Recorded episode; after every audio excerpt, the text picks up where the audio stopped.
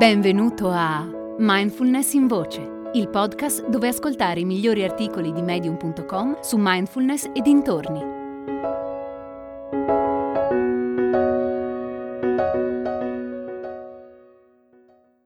Come funziona la mindfulness di Zat Rana.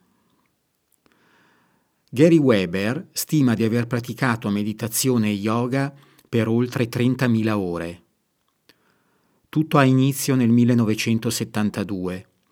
Dottorando 29enne presso l'Università della Pennsylvania, Weber si rende conto di fare fatica a governare il suo cervello.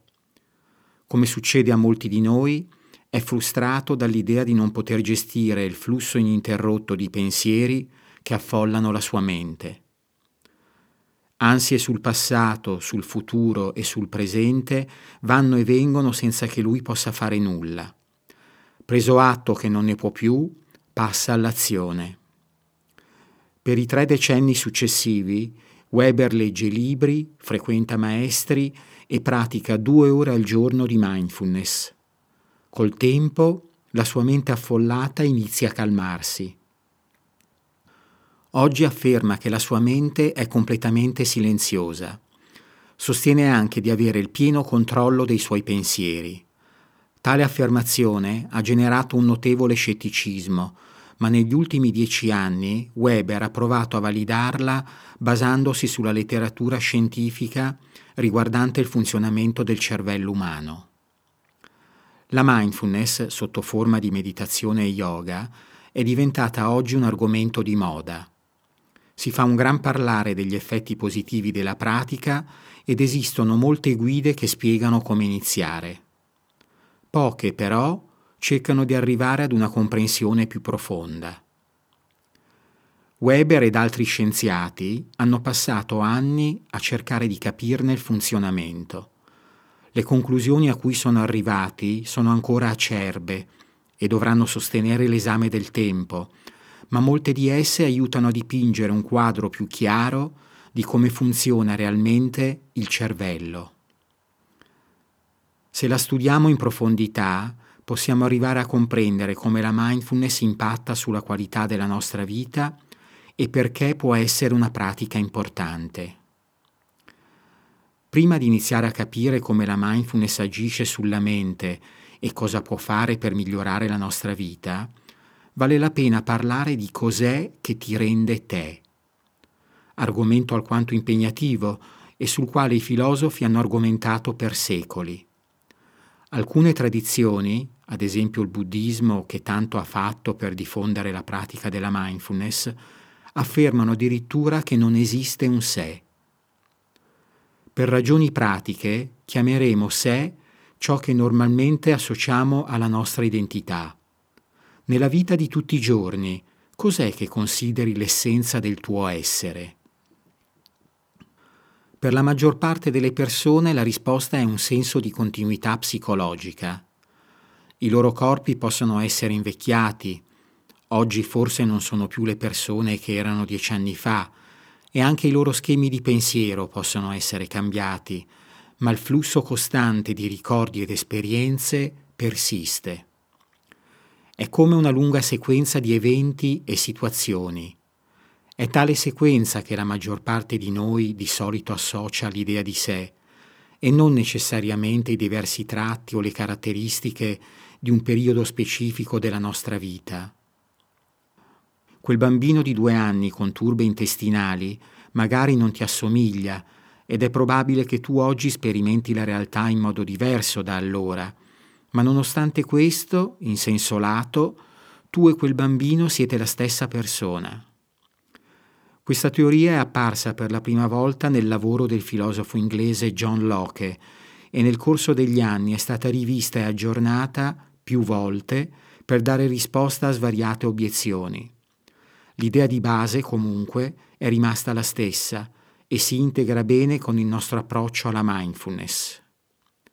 La tua identità personale non è qualcosa di statico, è una serie di esperienze in continuo cambiamento.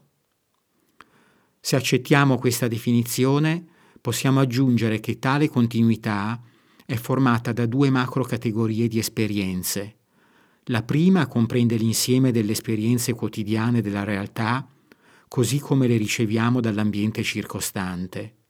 La seconda è il risultato del nostro monologo interiore.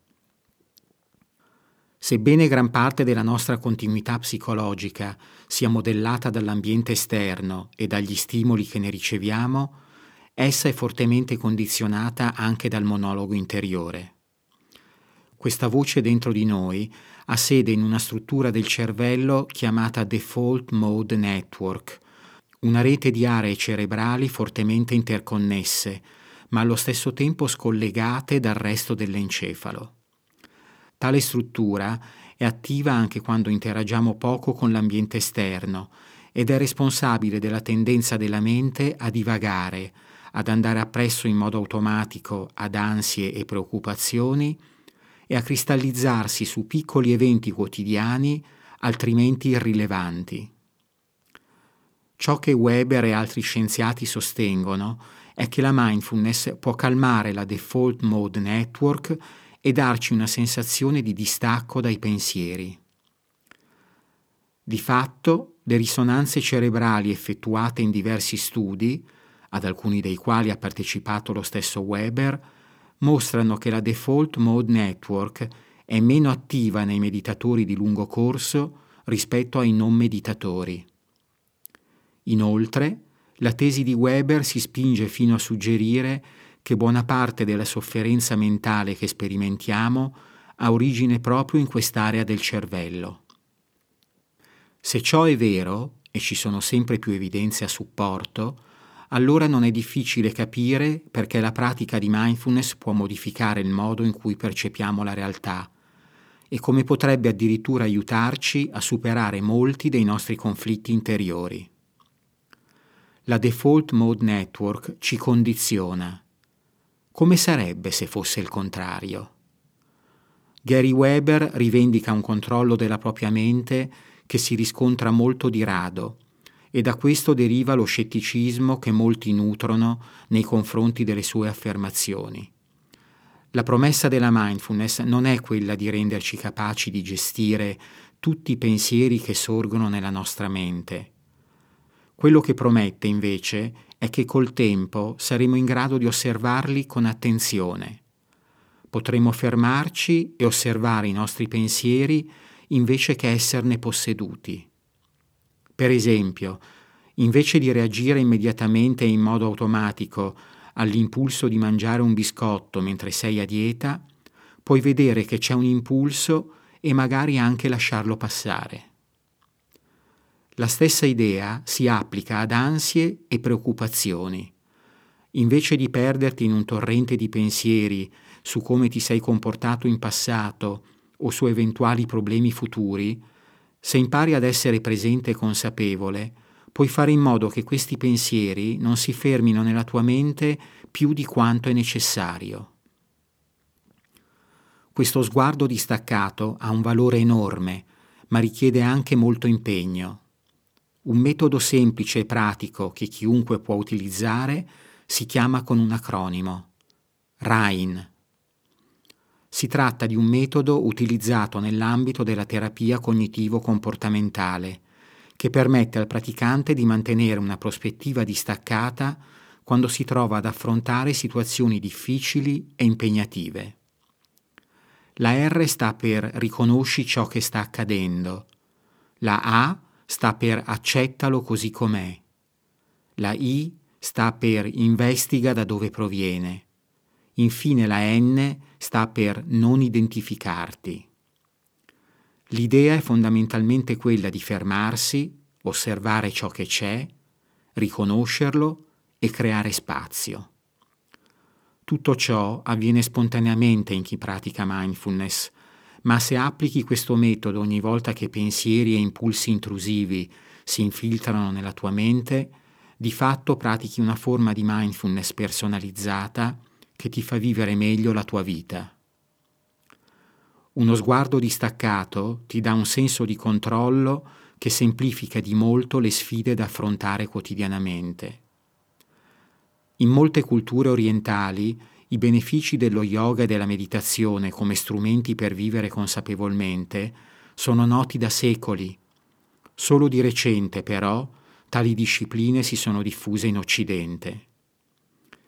Mentre per quanto riguarda la mindfulness è ancora difficile distinguere il vero dal falso, il lavoro che Gary Weber e i suoi colleghi stanno portando avanti per validarla scientificamente sta poco a poco gettando luce su questa pratica. La maggior parte delle persone ha un'idea di massima di ciò che la mindfulness può fare per loro e solo pochi conoscono i dettagli dell'intero quadro. Peraltro, spesso è proprio nei dettagli che possiamo trovare i semi del cambiamento. La mindfulness non è una cura istantanea per i mali della vita, ma può aiutarci a gestirli meglio. Hai ascoltato Mindfulness in Voce, il podcast di Mindfulness Bergamo, www.mindfulnessbergamo.net.